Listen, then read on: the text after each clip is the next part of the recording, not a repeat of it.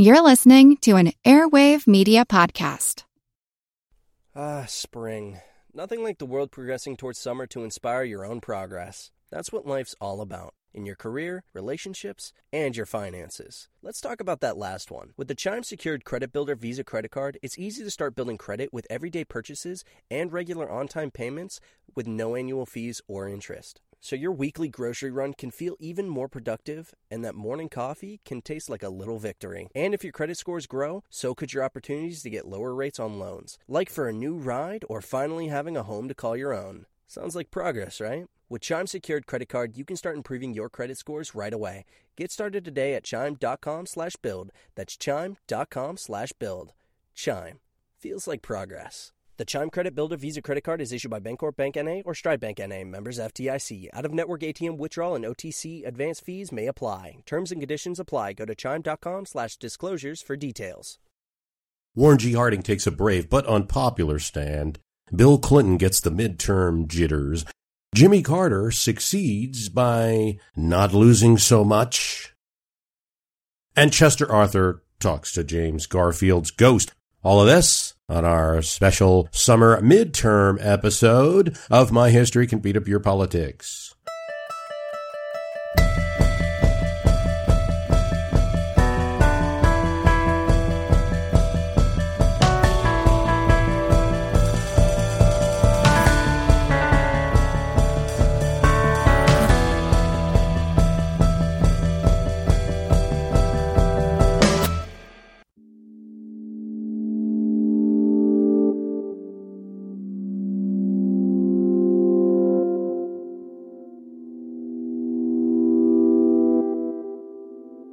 Okay, a couple of notes. You can reach me. Twitter's a great place at myhist, M-Y-H-I-S-T. If you're not on Twitter, go to the website, www.myhistorycanbeatupyourpolitics.com, and there's contact us. You can get all that good contact information. Also, you can subscribe there to the premium podcast, where for as little as $2 a month, you'll get more episodes. www.myhistorycanbeatupyourpolitics.com. Washington is a city of boarding houses, and of all cities which charge extraordinary prices for the very ordinary board, it bears the palm. Every man, woman, and company holding property here expects to feast off the newcomers. During the first few months of a session of Congress, the city plans to make enough to keep itself alive during the entire rest of the year. This from Frank Carpenter, known as Carp by his friends and readers, the Washington columnist for the Cleveland Leader, about the opening days of a new Congress, of a new party taking over after midterms. Within the past two days, the season of 1882 to 1883 has opened. The hotels are filling up, and scores of strangers are wearing out the soles of their shoes looking up comfortable quarters for the winter. The coming season promises to be one of the liveliest, both socially and politically. Nearly every desirable house in the fashionable localities has been rented. New buildings are going up rapidly, but the demand is in far in excess of the supply. The rent for furnished rooms is fully 100% higher than in Cleveland. And some congressman or politician would gladly pay $100 a month for them.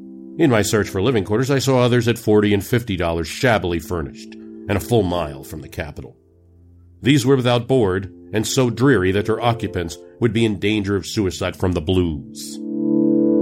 The hotels are being refitted and repainted. The hotel men say they never saw a brighter outlook at this period of the year. The Ebbitt, the Riggs, and the Willard are the homes of politicians and the centers of gossip.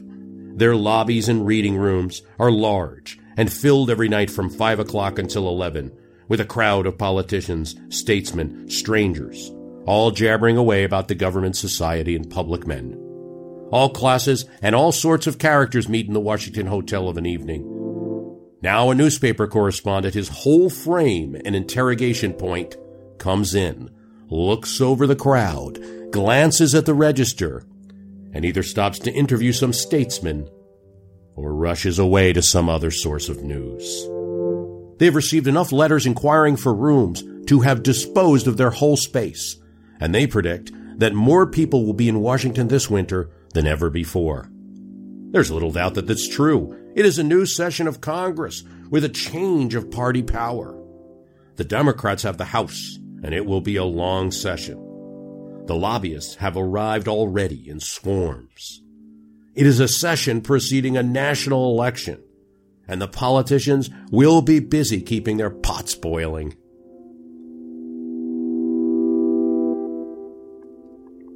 They use plenty of tobacco at these Washington hotels. The floor of an office is often made a general spittoon, where if one dropped a coin, he would want to put a glove on before picking it up. Our national habit of tobacco spitting reigns supreme in these hotels filled with the Westerners.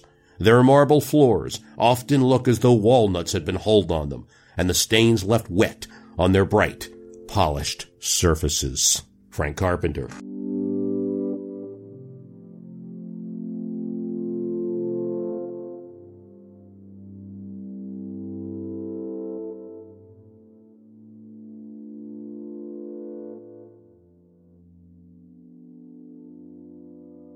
The time he's describing is after a national midterm election in which the Republican Party currently in power lost seats.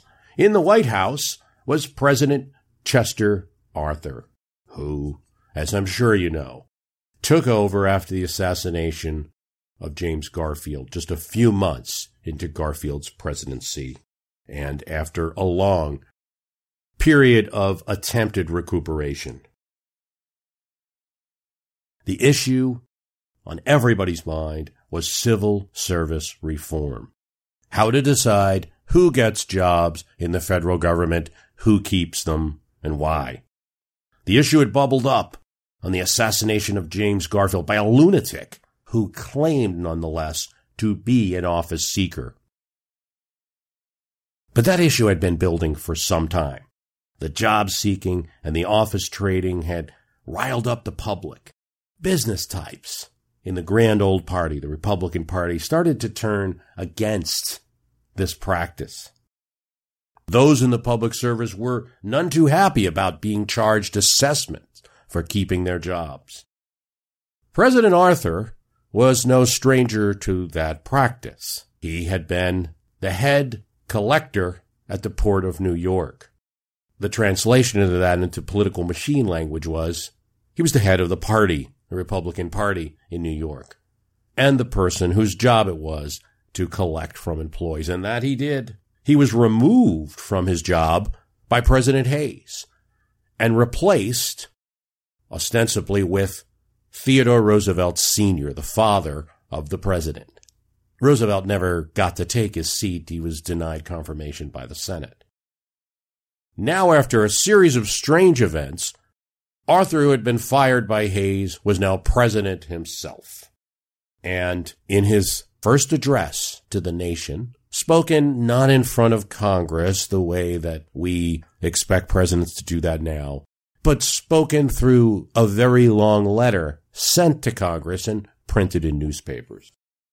In his first message to Congress, he says, The mysterious exercise of will which is taken from us, the loved and illustrious citizen, who was but lately the head of the nation.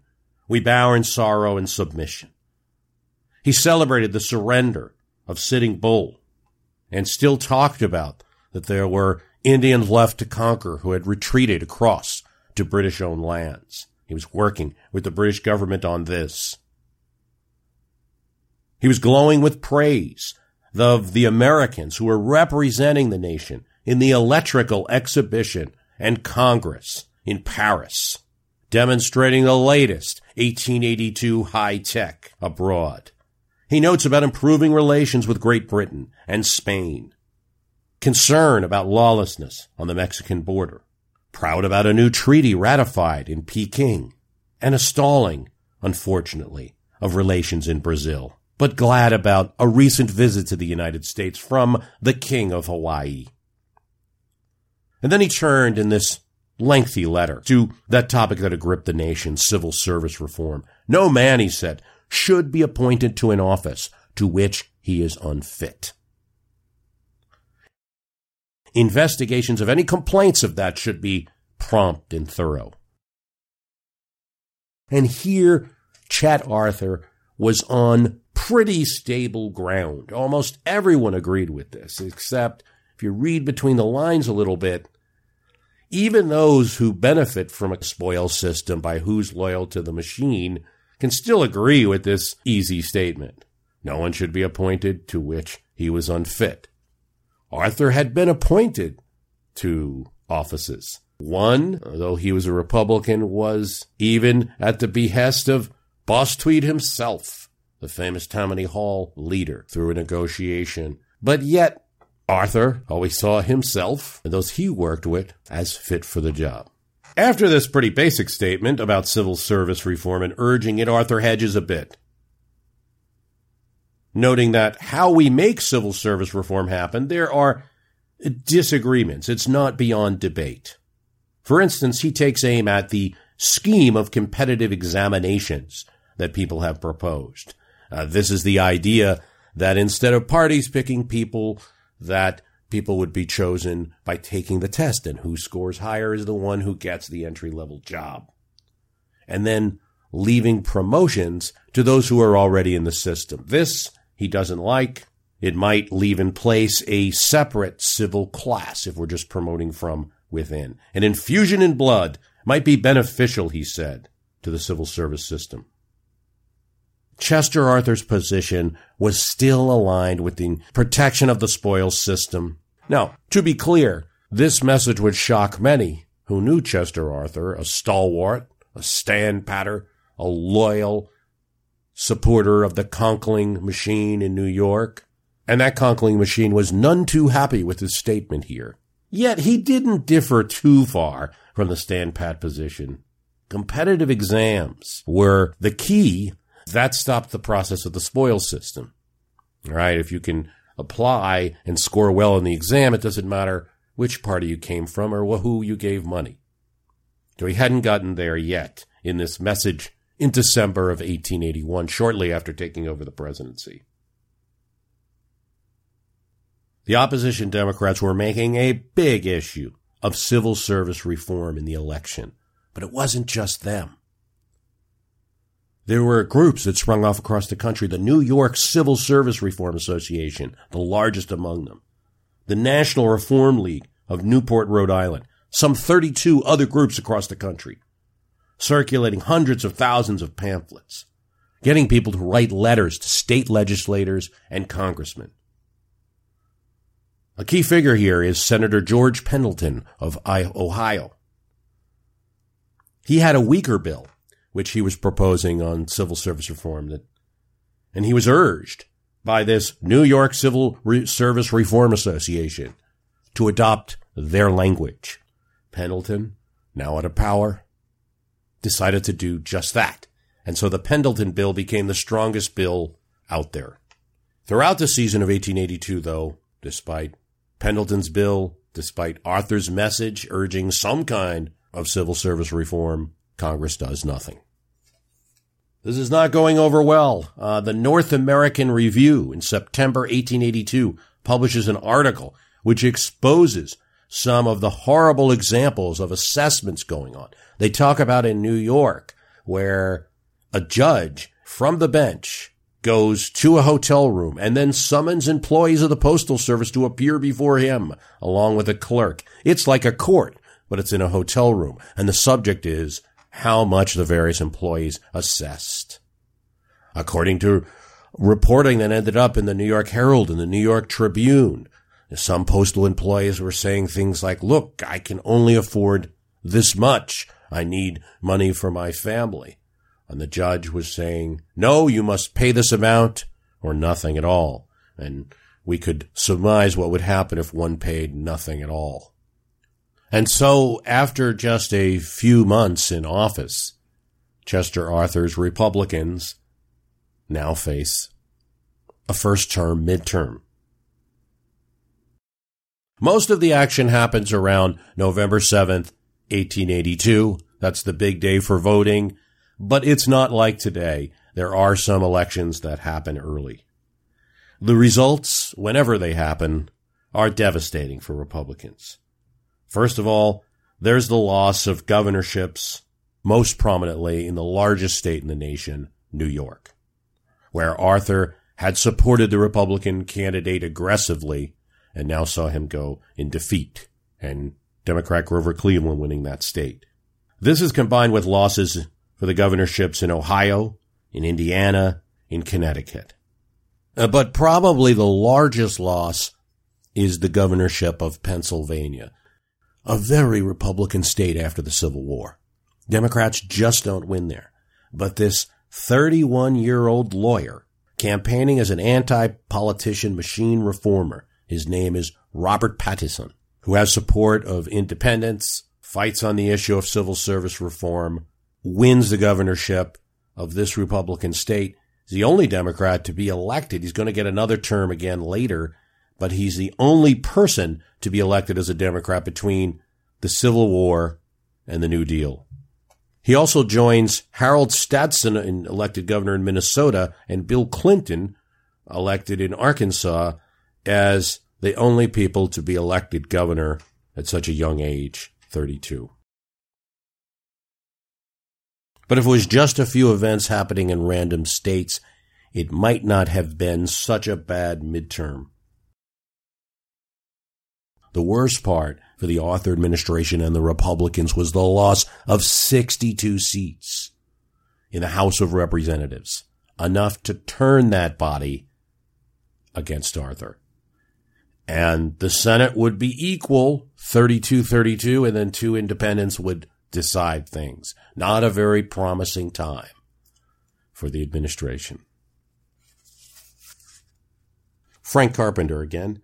The opening of Congress yesterday presented the usual scenes of the first day of the session.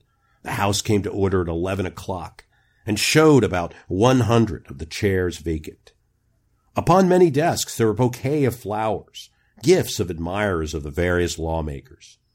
The chamber has been put into new clothing and 1,300 yards of red Brussels carpet, ornamented with blue flowers, covers the floor. The desks have been rearranged, and the 325 members of the House now sit in a crescent made of two wedge-shaped rows of desks, running back from the speaker's stand as a center. And at their rear is a barrier of navy blue cloth, hung on a brass railing. The great men rise, tier above tier, posing in their seats in various attitudes until, in the back row, they can lean their august heads against the blue curtains. Many of the congressmen, especially the new ones, wear an air of great importance. They remind me of the congressman who said, On my first day in the House, I looked around at that magnificent body of men and wondered how in the dickens I got there. But after I'd been there a few months, I looked around again then I wondered how in the dickens those other fellows got there.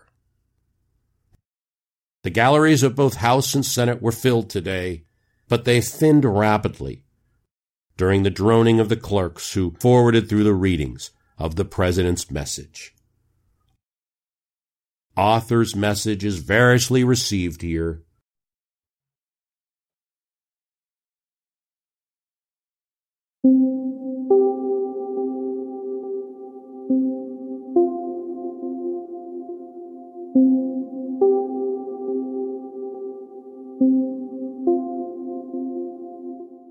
E.L. Godkin of the Saturday Evening Post said, Never has the popular feeling against the demoralizing spoils system been as definite, sincere, and strong as it is now. Never has the demand for abolition of that system been as high. Then, as in now, the president got the blame for the midterms. The Chicago Tribune says Chester Arthur was the worst beaten man in politics. Brooklyn Republicans said it was a rebuke of the national administration. But Chester Arthur probably had to endure something that a president, I'm not aware of a president that has had to endure since. And that is a satirical poem that presents the scenario of Arthur at midnight in the White House being visited by the ghost of the late President James Garfield after these midterms. Arthur and the Ghost, it was called. The Democrats publicized it, and it was put in newspapers around the country. Within the White House, in his study, sat a portly personage of middle years. His soul seemed wrapped in the affairs of state. His anxious face told some unspoken fears. His lips were pressed, his lofty brow concealed, within the hollow of his jeweled hand, his tinted cheek and flashing eye revealed the gathering ire he could not long command. Perfect poetic expression of that presidential post midterm rage at all those congressional seats going down. But let us continue. I'm skipping across this very long poem a bit. The clock had told the witching midnight hour, when goblins, tis said, to men appear. Am I not Arthur? he exclaimed. Wherefore, the mighty revolution which is rent, our grand old party to the core. Let traitors tremble. I am president. But as he spoke, a mocking, hollow sound, which mumbling, now above, now underground, a strange, sepulchral voice in solemn tone, measured the slow and now filled the spacious room. The voice seemed harsh, to him unknown. Perchance it issued from some hidden tomb? This, of course, is the voice of James Garfield that Arthur's hearing. And thus it saith, The die is cast, beware. The ghost of Garfield now tells a terrified midnight Chester Arthur of what he must do. Internal fraud must die the scorpion death, nor seek to revel in its putrid air, nor touch its foul contaminating breath.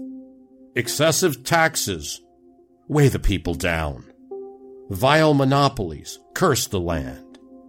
Damning deeds hath not your party done to remain in the gold vaults of Washington.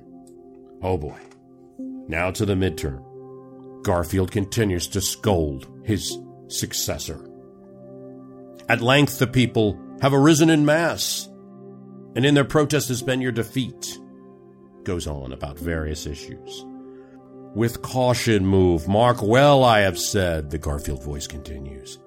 And remember the 7th of November, nor seek to know the secrets of the deed. Oh, it goes on, this poem, for 100 stanzas, and I, I will spare you that. I go. The dawn appears. Farewell. Remember.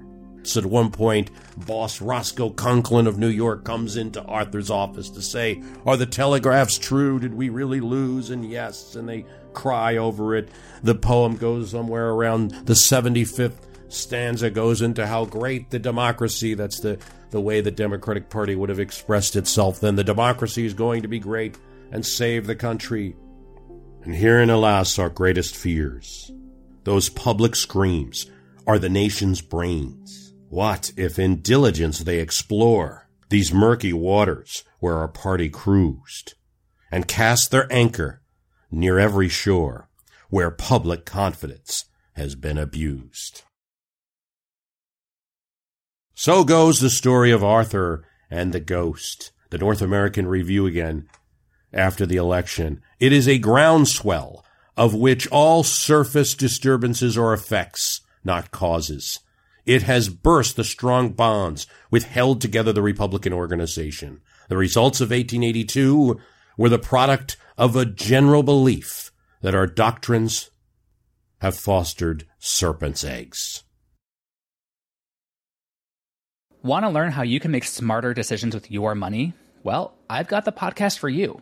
I'm Sean Pyles, and I host NerdWallet's Smart Money Podcast. On our show, we help listeners like you make the most of your finances.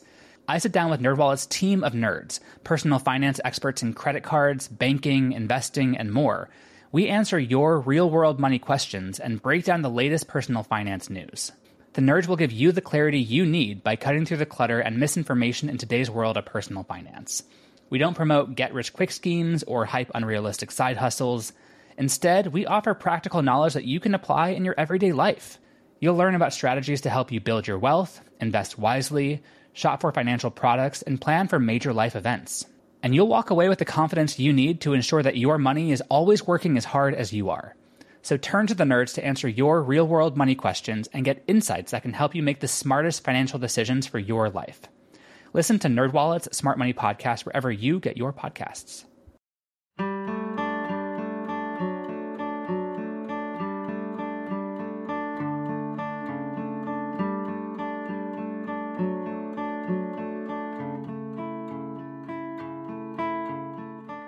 The capital is a little city in itself, with a population of the busiest, wittiest, and brainiest men of all parts of the nation. Some of its citizens are aristocrats and some are plebeians. Some are millionaires, others paupers. Some are masters, some servants. The same differences in station to be found in every city are in this miniature city on Capitol Hill. The chief street of this congressional city is the main corridor of the Capitol, leading from the House of Representatives to the Senate chamber. It is a long street, perhaps 20 feet wide, through which the hurrying throngs of anxious people continually pass and repass. Little shops for the sale of photographs, candies, and newspapers are found here and there along this main street. A telegraph office upon it, midway between Senate and House, daily clicks out of hundreds and thousands of business messages and tens of thousands of words of newspaper dispatches. At the ends of Capitol's main street, there are always crowds of lobbyists and politicians. The House of Representatives is the busiest and most important end of the street. Here, during the sessions, a dozen men of all classes may be seen, each with an anxious look in his eyes and a I want something with I'm afraid to ask. With a I want something which I'm afraid I can't get expression on his face. Now and then, one will send his card in to some member of Congress. Perhaps the congressman will come out and speak to him. More likely he won't. I have often seen such cards torn to bits and thrown down on the floor of the House or the Senate. One of the anxious men standing by a door looks like an Indian. He wears his black hair long, has prominent cheekbones. I better not say.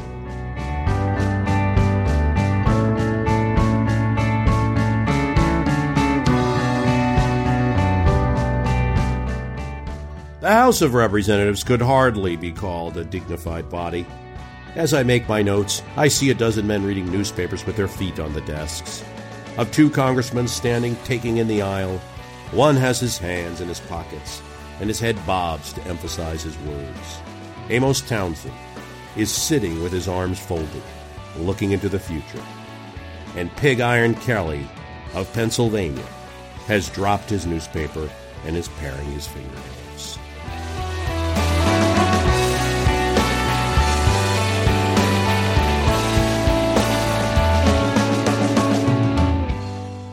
Do congressmen smoke during the session? Why, bless you, yes. I have seen ladies grow sick in the galleries from the vile odor of the tobacco that rises from the two for five cent cigars in the mouths of the so called gentlemen below. The congressmen smoke in their very seats and peer through wreaths of smoke to catch the eyes of members behind them.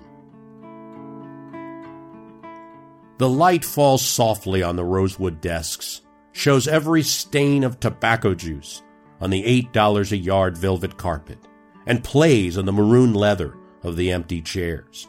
Many of the senators are out of their seats, and the light shows such pile of rubbish and torn paper under them as would make a Western Reserve housekeeper wild. The average senator is by no means as cleanly as a John Bunyan, and his habits of neatness will not bring him near to godliness, at least not during the session. Outside, the Capitol at night is a magnificent sight. From its perch in on Capitol Hill, it is visible for miles. looking like some great illuminated temple or banqueting hall. Its hundreds of windows blaze with light, and a spiral flame of burning gas jets runs about its dome. A thousand gas globes light the brighter passages of this city on Capitol Hill. Their mellow light bathes the polished marble with a warm glow. The statues are vivified with it, and one can easily imagine these old statesmen opening up their stony eyes and scowling at the hurrying, undignified throngs.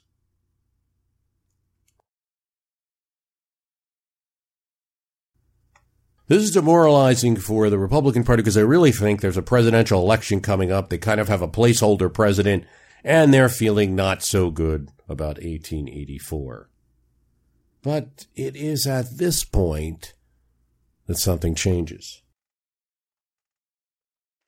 Arthur does something interesting in his next message to Congress after the election. He notes that since his last message, there has been no legislation, no action from Congress. And Arthur says, placing himself as someone who urged civil service reform, placing himself in the center of the vox populi, there's been an increase in the interest of the people, apparently without distinction of party in this issue. Then he goes on. A public officer should be free as any other citizen to withhold contributions to a political party. Now, you, you have to put this in perspective, and there are some newspaper editors who, who giggle at this a bit.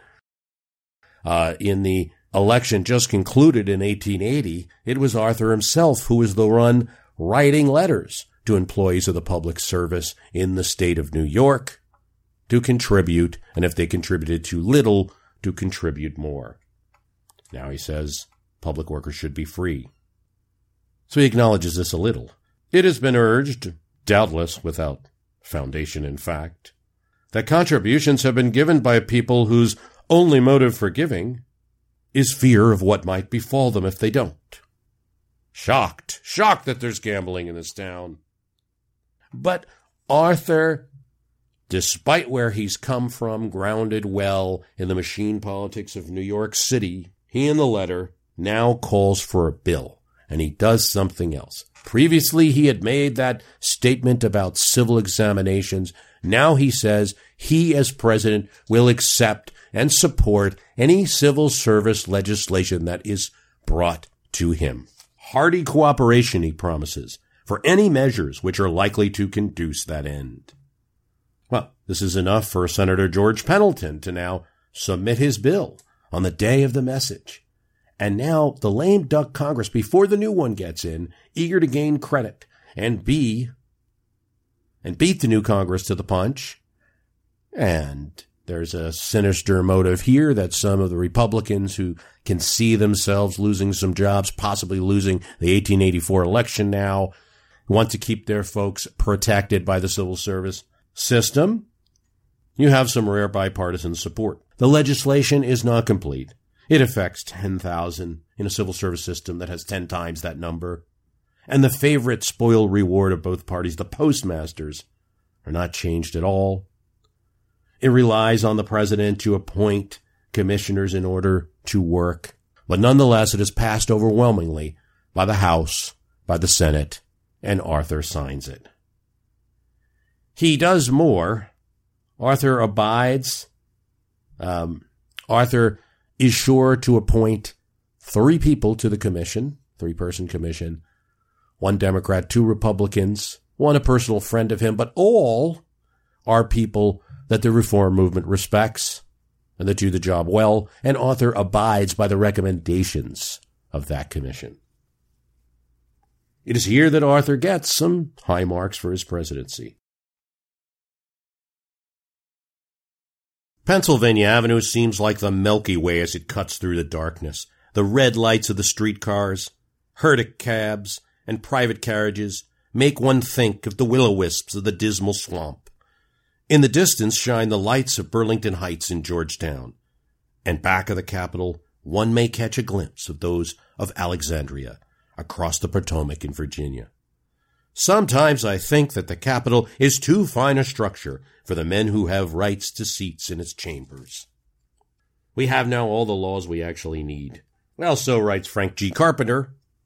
And it gives you the sense of a new Congress coming in, a new party coming in, and the excitement of a post midterm Congress. Something that President Arthur had to face, and other presidents will. Today we're going to talk uh, about a few stories about midterms, and some where presidents lost seats, and a few where presidents didn't, but generally where the result was not terrible for president or the president's party.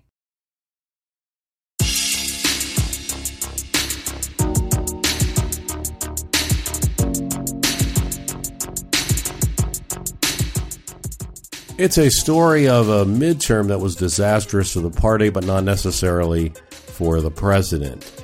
And this can happen, of course, for President Arthur. A couple of other things were going on. He was such a controversial president, the way that he got into office the previous president's assassination, where the murderer, though a raving lunatic, had actually screamed, Arthur's now president. All of these things. The fact that he represented one of about three factions in the Republican Party that was fighting with themselves. And that he had Bright's disease and that his health condition had been reported on. He did not confirm it, but it had been reported on prior to the 1884 nomination process. And all of these things were factors in him not getting the nomination. Theodore Roosevelt actually plays a part in Arthur's nomination, not targeting Arthur specifically, but plays a role in him not getting that nomination. That's something we'll, I don't want to give a spoiler alert, that's something that we'll talk about later this year as we do a bit more with Chester Arthur in 2018 first year midterms, whether they are from an elected president or a president that ends up because of the death or resignation of a, another president, that first year House election coincides with the beginning of a presidency is rarely good news for presidents. This of this we can be clear. Let's go back 100 years and look at each first term midterm including VPs who 2010 lose 63 seats. 2002 gain 8, as an exception. 1994, lose 54 seats. 1990, lose 8 seats. 1982, 1982, lose 26 seats. 1978, lose 15 seats. 1970, lose 12 seats. 1966, lose 47 seats. 1962, lose 4 seats. 1954, lose 18 seats. 1946, lose 54 seats. 1934, gain 9 seats. 1926, lose 9 seats. 1922, lose 76 seats. We now stretch back 100 years, 14 first term midterm elections, 12 of them the party loses seats. That's 86% of the time. The party who's in the White House loses seats. A very strong historical indicator. There's a variety of explanations for all this that happens that one side has more excitement than the other because one side got more of what it wanted. There's a kind of leftover effect that if you gain so many seats in one election, you're going to lose more. And now, a couple things to say about just looking at the past hundred years. There are two elections where the president's party gained seats. There are a few elections where you didn't lose too many. And there are some elections where, like 1882, or we're going to talk about a few others, the midterm didn't turn out being as bad for the president as was reported. So all of these kind of things have happened. Still, that overall trend is still present. We're going to talk about more about midterms this year and get into the whole more than 200 year history of midterms. I'm keeping it to 100 years. I'm keeping it as the first term midterms. I can tell you that second term midterms are not any any joy for the president either. And there's even less examples of a president's party gaining seats. You really have 1998. I can also say that a few elections where the president party gained seats, there were more of perception. What made them explosive was the fact that you thought you were going to lose seats because none of them have been particularly large. Plus nine, plus eight. FDR and George W. Bush. Plus nine and plus eight. Not huge. So you're not. You, there is no election where there is an overwhelming gain from the president's party in the House.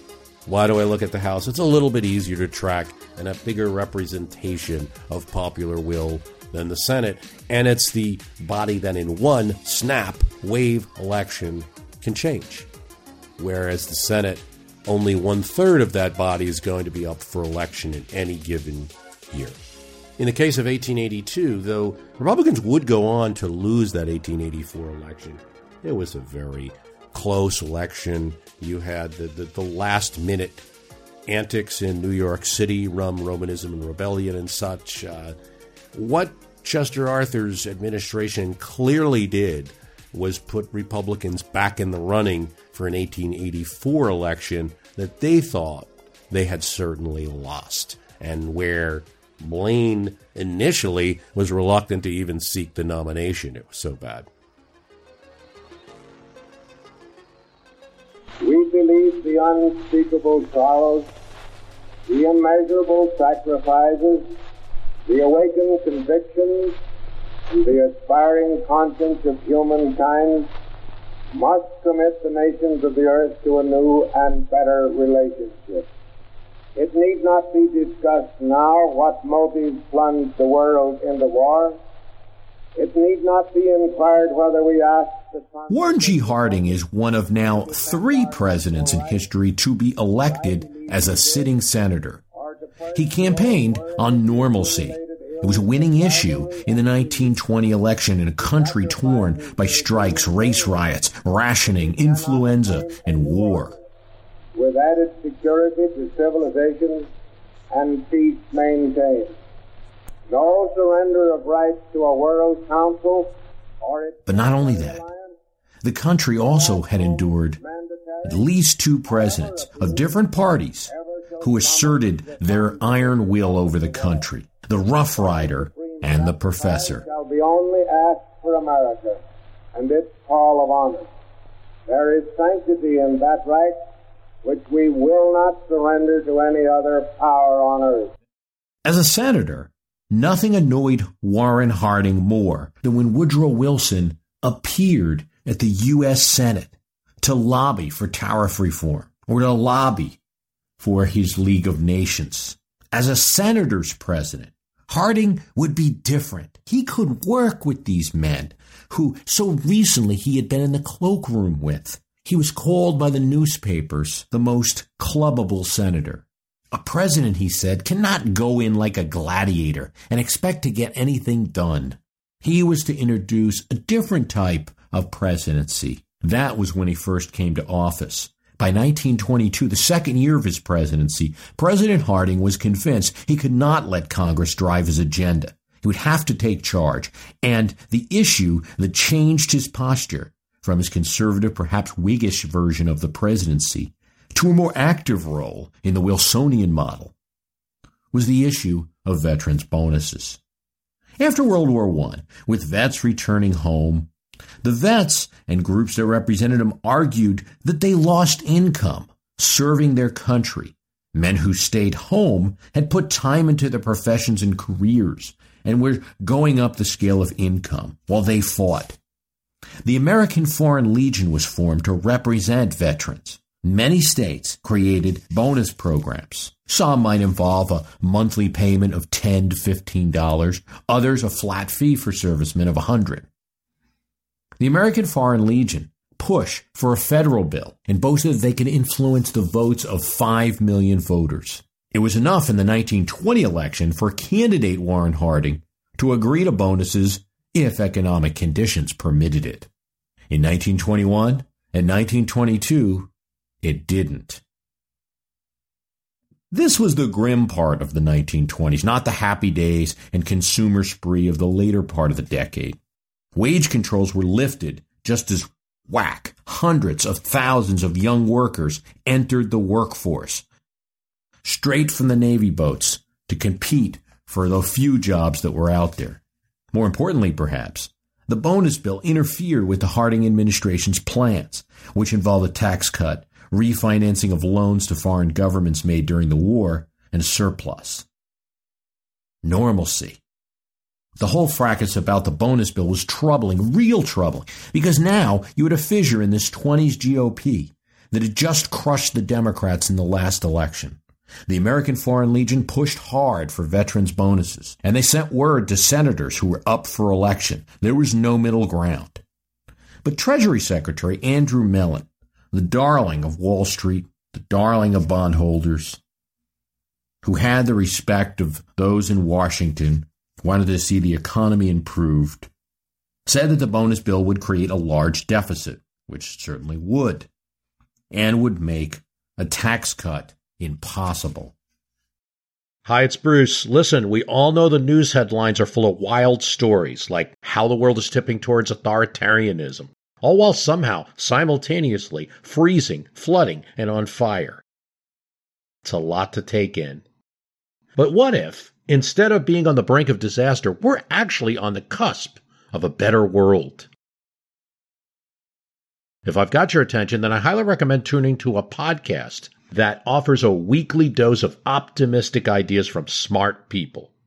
What Could Go Right is the acclaimed news podcast from the Progress Network. Zachary Karabell and Emma Varvaloucas dive into the biggest news and most pressing topics of our time, from climate change to politics, and make the case for a brighter future. Season 5 features fascinating guests like democracy scholar Yascha Mounk on the hidden perils of identity politics, and NPR anchor Steve Inskeep about the importance of talking to people who differ from you, and what Abe Lincoln learned from those conversations that helped him unify the country.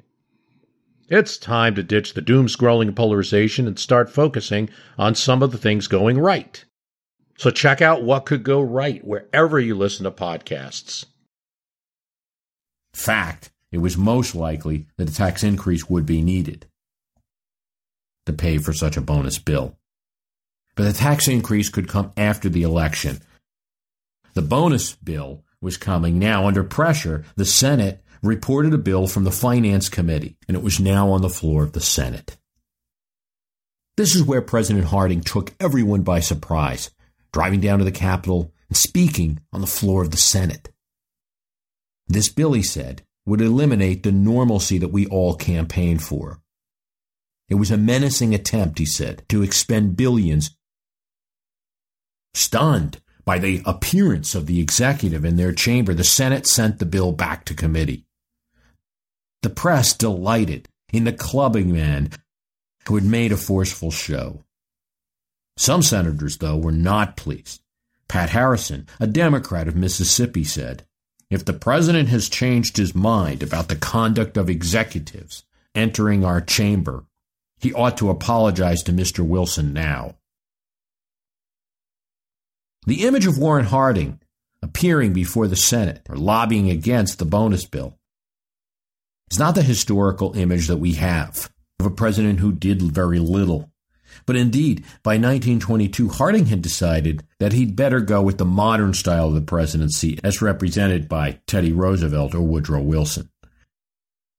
I can no longer hold to my pre election ideals of the aloofness of the executive in regards to the legislative branch, Harding told friends. The historical Warren Harding, a missing in action buffoon, does not match up well with his answers to letters, for instance, which came in heavy after his opposition to the bonus bill. When one writer asked him to save the veterans coming home, he said, It's better to save the Treasury.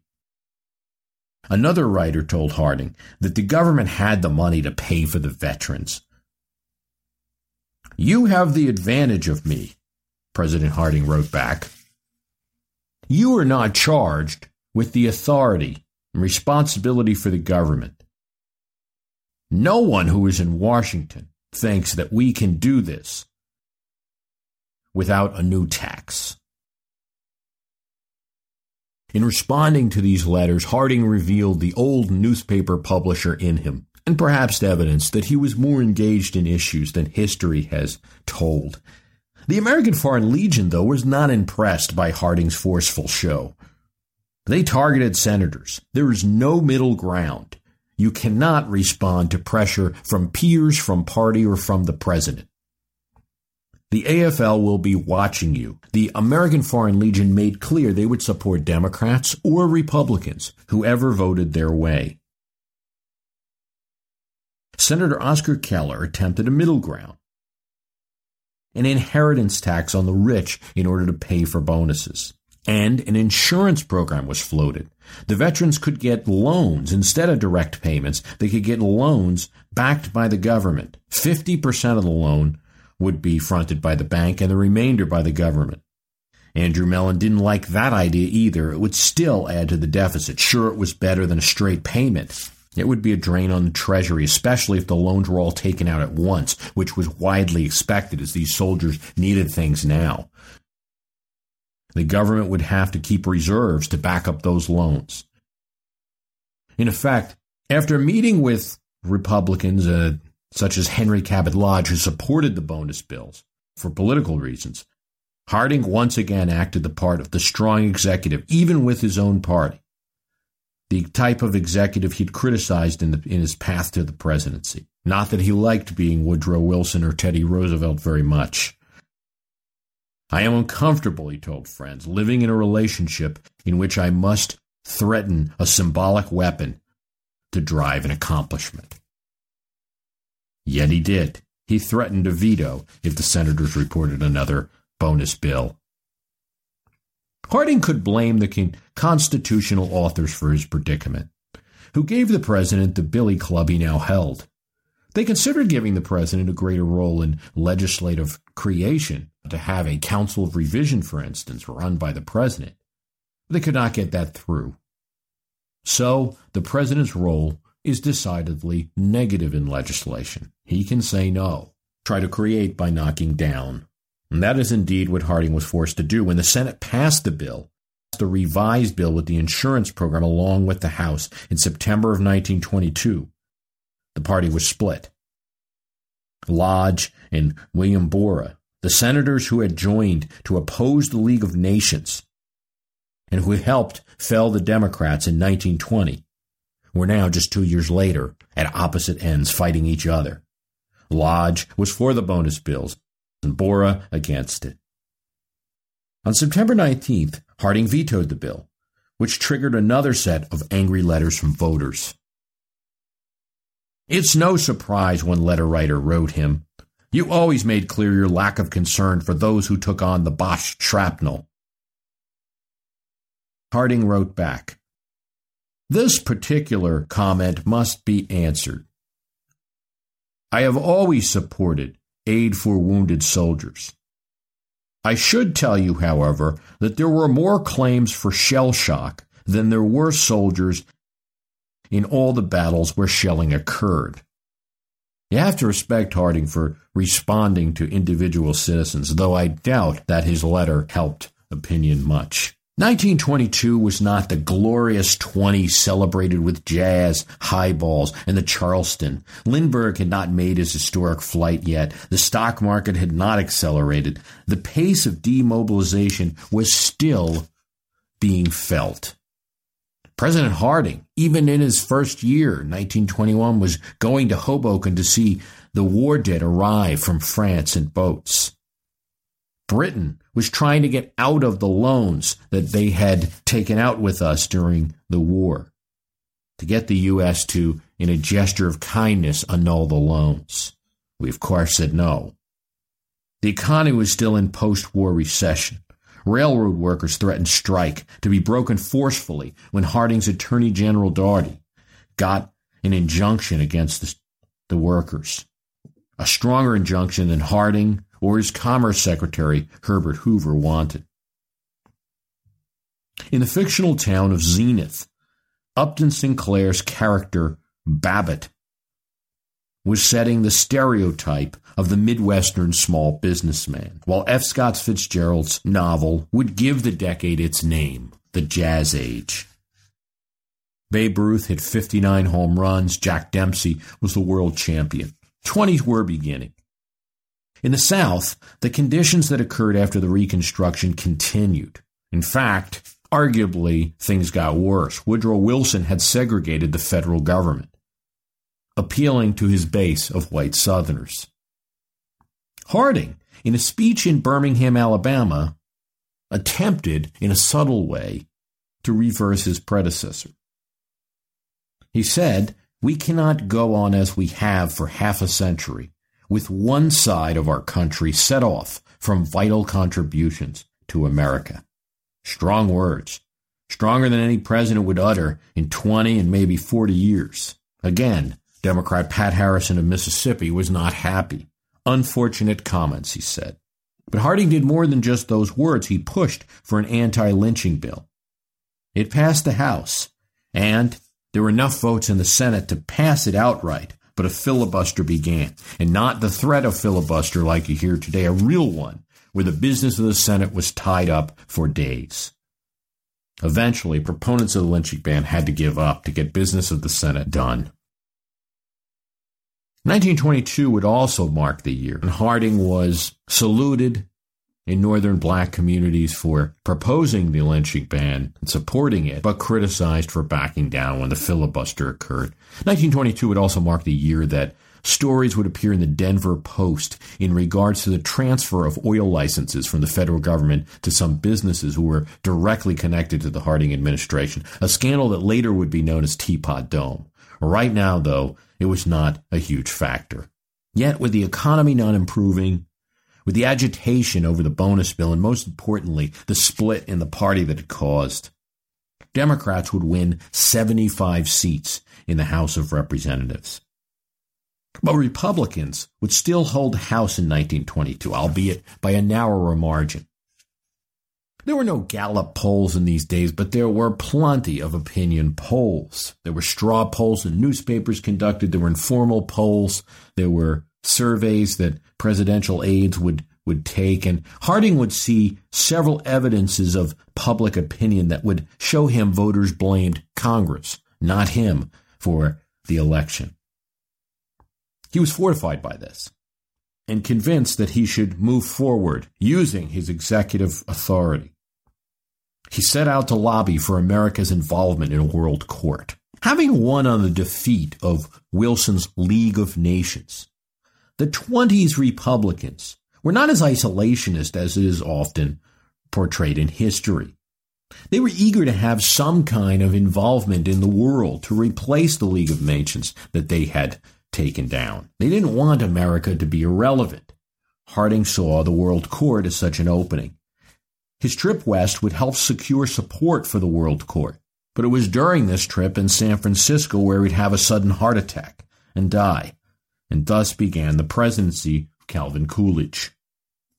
The 1922 midterm loss was big. It was lamented in the Republican Party, and it surprised Democrats who felt swamped by defeats in 1918 and 1920. Yet, it was of no complete strategic importance. Republicans would make gains again in 1924 and 1928, and Democrats would not gain anything off their 1922 wins, would not gain the House back until 1930. But there were individual stories coming from 1922 among Democrats. In New York, Al Smith, who had lost his governorship in the swamp of 1920, as Harding carried New York, won back his governorship in 1922. He would hold it again in 1924. His win in the early 20s in what appeared to be a sea of defeat for Democrats would catapult Al Smith to national prominence, especially within the party. And in 1924, he would be a serious candidate for the presidency. In 1928, he'd receive the nomination. In Independence, Missouri, a young man named Harry S. Truman, straight from France, would open a haberdashery in Kansas City. Unfortunately, due to the recessionary times and some poor business planning, his store would fail. Thus, he needed a job at the same time that the local boss of Kansas City, Tom Pendergast, was under pressure to add some honest regular citizens to his political machine. Thus, Harry Truman became the new county commissioner and would begin a political career that would lead him to the White House. Ladies and gentlemen, last night and again this morning, I spoke with both Republicans and Democrats to congratulate those who won and console those who lost their elections. Pollster Dick Morris was in the office of a Democratic congressman in Connecticut, helping him out with some political consulting, when his pager went off with a call from the White House. It was Bill Clinton, a man who Morris had worked for when he was governor of Arkansas, but now, in 1994, had largely ignored Morris in lieu of other advisors, James Carville, Paul Begala, George Stephanopoulos, other consultants. Morris had also given up on him when Clinton didn't run for president in 1988, like he told Morris he might. Morris gave up on him, said he was a political dead end. He went on to work for Republican candidates, and while he was surprised when Clinton ran in 1992, he didn't think he'd win. Now, two years into the Clinton presidency that Morris was kicking himself for being out of, he was hearing the words, We hold for the president. President Clinton came on and dropped all formalities. He asked Morris, I'm about to invade Haiti. What argument should I use? Morris thought about it. He knew little about Clinton's reasons for restoring the government of Aristide in Haiti, the democratic government that had been forced out by a military junta. He saw some of it on TV, but he'd been more focused on various towns in Connecticut, where his client was trying to win. Dick Morris knew how the former Arkansas governor worked. When he asked for advice, don't dither, don't hedge. You're invading the wrong goddamn island, Morris replied, referring to Cuba. And after a bit of banter, it was clear to Morris that he was back in the circle of advisors. Morris would do a poll for Clinton, and there would be several more phone calls before the 1994 midterms. This was odd, as Morris was also advising four different serious Republican candidates two governors, two senators in the same year. Yet he couldn't say no to his old client, who was now the president. Their calls would have the same type of character as their first one. Bill Clinton asked him, How do I fight the contract of the Republicans are putting forward? Morris replied, Don't fight it. Talk about you and your administration. How do I convince the American people that we created jobs and reduced the deficit? Clinton would ask. Don't, Morris said. They don't believe it. Talk about little accomplishments like family leave after Bill Clinton came back from a trip to the Middle East, he said, I want to campaign for Democratic candidates, try to help them out. Morris said, no. The last thing people want to see is a hamburger eating politician out there. They want the president being the president. Go back to the Middle East, he suggested. Indeed, after the Middle East trip worked out well, the Haiti intervention worked out well for the president, Clinton's poll ratings were up, and so were the poll ratings of Democratic contenders in early October. Clinton didn't follow Dick Morris's advice. He would claim that his schedule has booked him in many, many events with a heavy schedule of Democratic candidates across the nation without his knowledge. Morris didn't believe it. And as he went out and campaigned, his poll rating dropped along with the poll rating of Democratic candidates. By early November, Morris saw the signs of the Democrats losing the House and the Senate. Morris was not always right on everything. He would give the wrong advice later in the Clinton presidency, or least contrary advice to what turned out to be a successful strategy of dealing with the Republicans during the government shutdown. When Dick Morris is not a pundit on TV and when he's not attacking Hillary Clinton or Bill Clinton, in a way that betrays the friendship and client relationship he had with them. When he's just a political consultant, he's pretty good. And as it turned out, Bill Clinton didn't listen to Morris like a sage, but he used his advice to dilute the other advice that he was getting from professionals in the White House.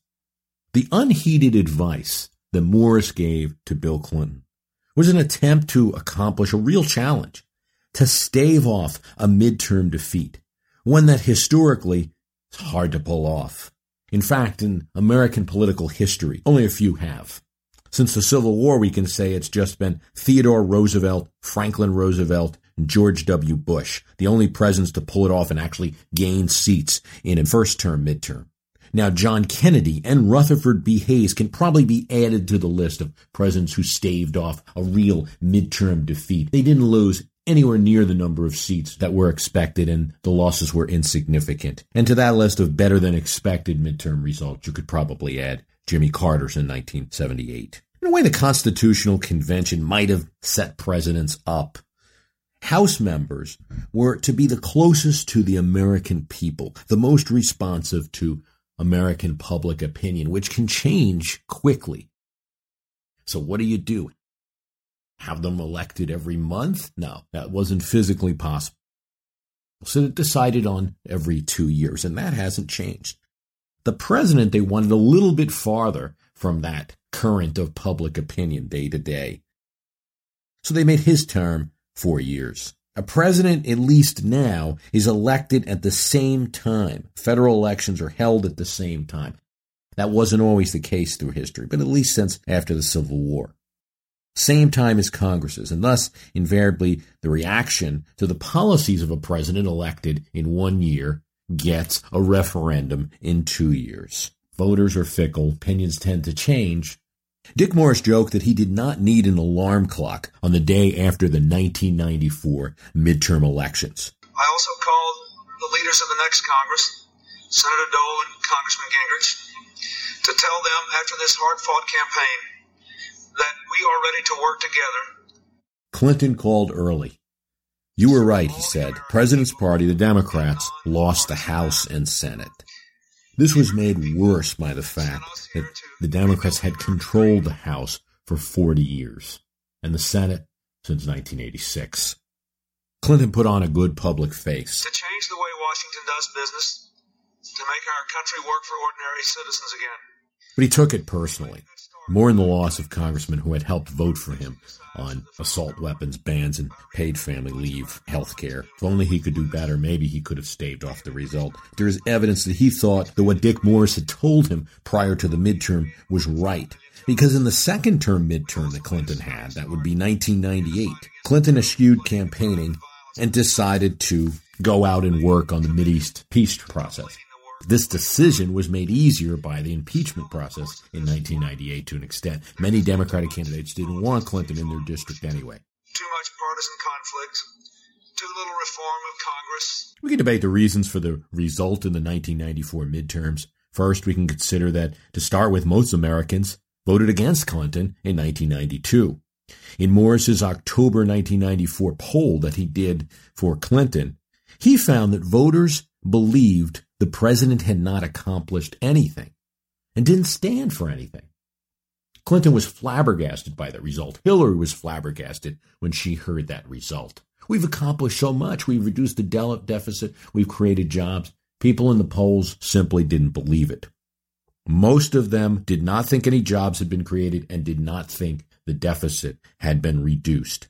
And even more damning, those that did did not give President Clinton any credit for it. Another factor that was clear in 1994 is that poll numbers of Democratic congressional campaigns in October and November rose and fell along with President Clinton's. The voting public had linked them together the president's party and the president.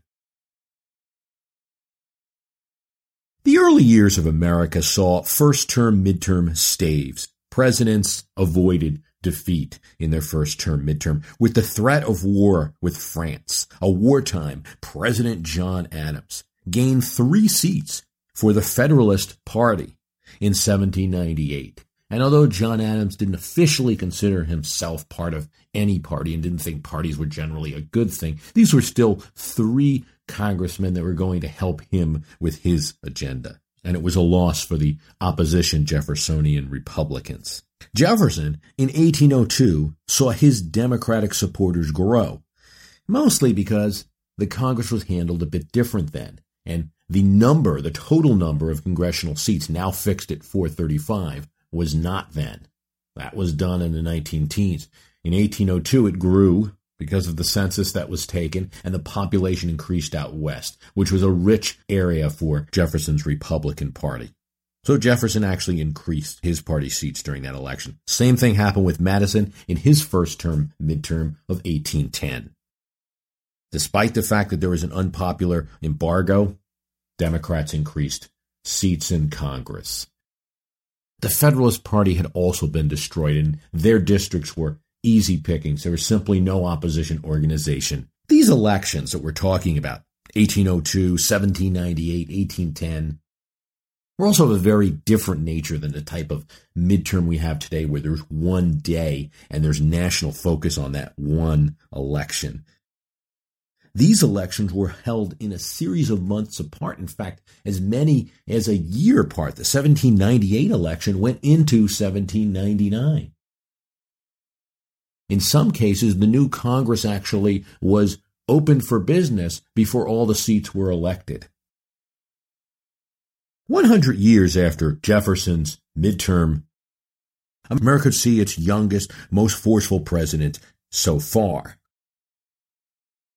The Rough Rider, hero of the Spanish American War, best newspaper president in some time, a dream for reporters' copy. He engaged in things that presidents had stayed away from trust breaking. He negotiated a coal strike. He earned the admiration of conservative and progressive forces of the party. In the first midterm under his leadership, though the opposition Democrats would receive 25 new seats, again because there was a census and there was seats added to the total number in the Congress. Republicans gained 7 seats as well and held control of the House with 207 votes to 176. A hundred years after that midterm and 200 years after Jefferson's first midterm, a Republican president would, after the greatest terrorist attack on the nation's soil, have a united country. The president had sent troops to Afghanistan and was preparing a force to send to Iraq. He pushed Democrats on a vote to support a war in Iraq and a controversial Patriot Act bill. Both issues that would be used against Democrats running in races nationwide. George W. Bush was not as sensitive to political conventional wisdom as many other presidents in history. I don't want to say he just didn't care but about simple politics that other pundits might be worried about. He didn't blink, and I think it worked for him on some issues, didn't work for him on others. So I doubt that within that Bush White House, there was much thought that, oh, well, there's this historical prediction that you're going to lose the first year midterm. It made a very aggressive strategy going after Democrats. Republicans didn't lose the first term midterm. They actually gained eight seats. In a first term, midterm, that was almost unheard of to accomplish that kind of a stave. Stave, by the way, is the plural of staff, an archaic kind of modern English. So picture a charge of cavalry coming at a group of soldiers, and so everyone lines up the staffs or pikes, if you will. It's not an easy thing to pull off in war or in politics. In 1934, though, Franklin Roosevelt did it and pulled off what remains the greatest stave.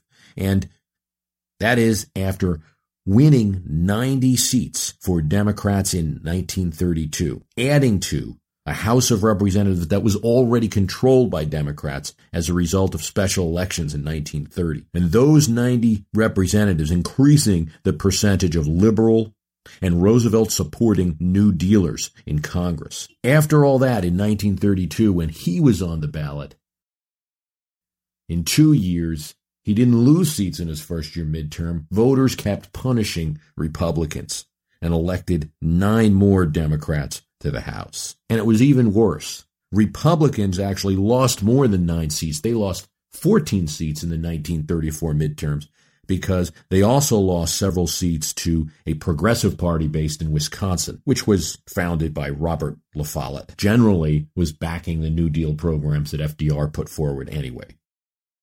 After this 1934 midterm, there would be a second New Deal prior to the president's reelection, in which Social Security was only one of the programs resulting from it.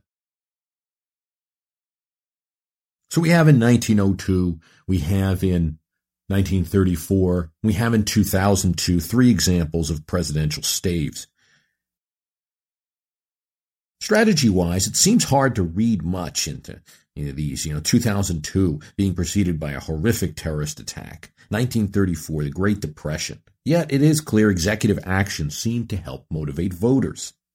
In 1962, John Kennedy successfully shepherded the nation through a standoff with Russia over missiles in Cuba, in which we came frighteningly close to nuclear war. But as late as October 19th of that year, the midterms would be in November, the crisis was not going well. The Russians were going to go ahead with the missiles, and it looked like we might either have to go to war or, or back down or do something drastic. None of it was going to look good for the Kennedy administration, who had already had the Bay of Pigs failure in Cuba. John Kennedy told his brother Robert, The campaign is over. We've blown it. Our opponents were right on Cuba. But eight days later, when Russian boats, which were going to finish supplying Cuba with missiles, were blockaded and turned around, and Russians began dismantling the missiles that they had on Cuba, it was clear that the United States had won the standoff. It was certainly a positive event for President Kennedy. Kennedy's approval rating, according to a Gallup poll, was at 77%. In the midterms of 1962, Kennedy's party, the Democrats, lost only four seats in the House, much less than even the president had expected in October. Such a result, a loss, but a loss that's better than expected, is also present in at least two midterms, which narrowly can be called staves. In 1878, where the Republicans of Rutherford B. Hayes had lost seats in 1874 under Grant's fumbles, lost seats, uh, lost the 1876 election in the popular vote. Democrats still controlled the House. But in 1878, with a Republican president, Rutherford B. Hayes, they lost only four seats. While Hayes's main competitors, the Democrats who controlled the House, lost congressional seats to a new Greenback party.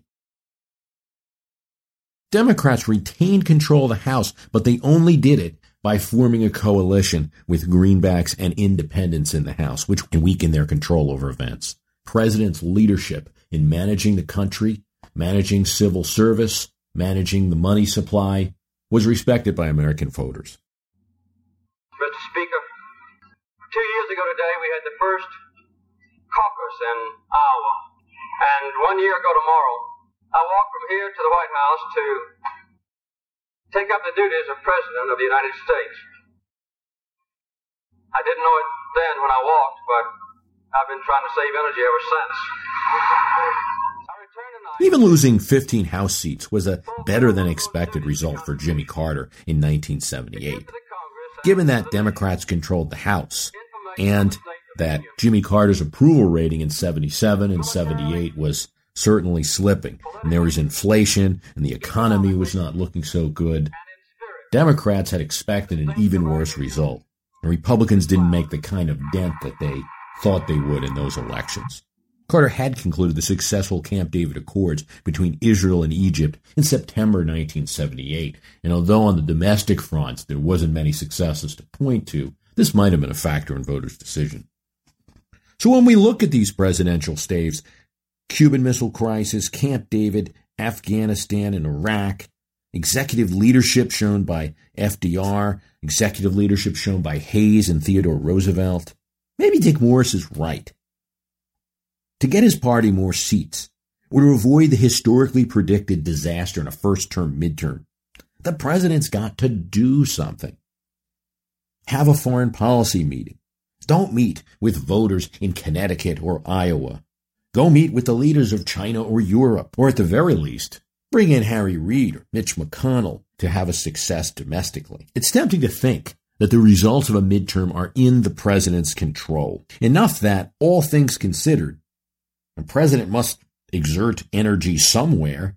So the most helpful thing is probably to get out of the campaign business and accomplish something. Maybe save the fundraising for private events. Yet, despite all this sage campaign wisdom, there's another possibility to all of these staves and perceived staves in history. It could just be luck.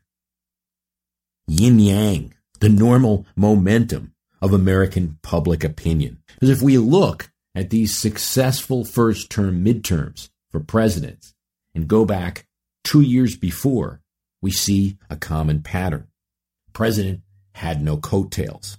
The president didn't pull in a lot of congressmen with them when he came into office.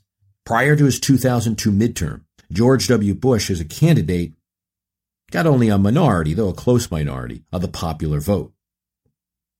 House candidates got less votes than he. And in the 2000 election, the election for the House of Representatives conducted at the same time, the same day as the presidential election, Republicans lost nine seats of their majority in the House. Democrats had been on a bit of a roll. They had gains in 1996, 1998, and now 2000. Not enough to take the House back from Republicans, but it was a slow gain and they were getting close. So George W. Bush's first midterm election in 2002 broke the Democrats' streak. Perhaps they were equaling this out as much as signaling any support for President Bush. In 1876, in a very controversial election, Rutherford B. Hayes became president.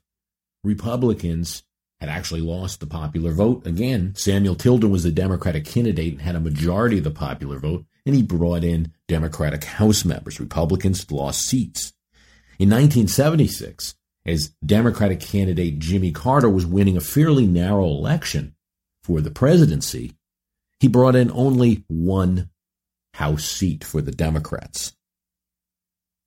In a close election of 1960, as Kennedy won narrowly again the popular vote, Democrats in the House lost 20 seats. If the idea of midterms is people are adjusting to perhaps an over advantage of one party in Washington and saying, let's put a few more folks there to watch them. Maybe, maybe the president's powerless to avoid the whole thing no matter what his actions are. Maybe it's just a natural political cycle.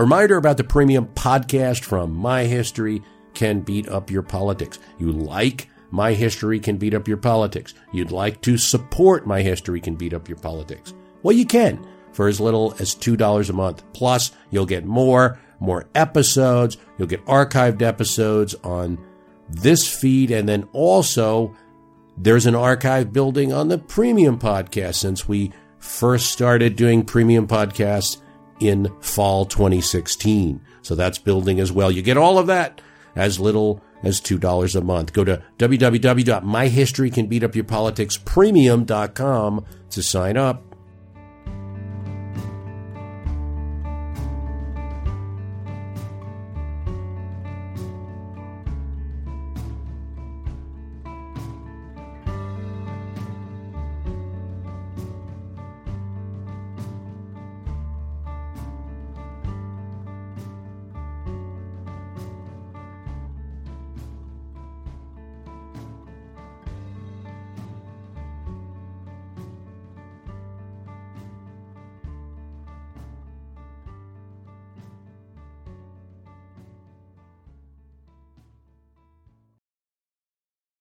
As a long-time foreign correspondent, I've worked in lots of places, but nowhere as important to the world as China.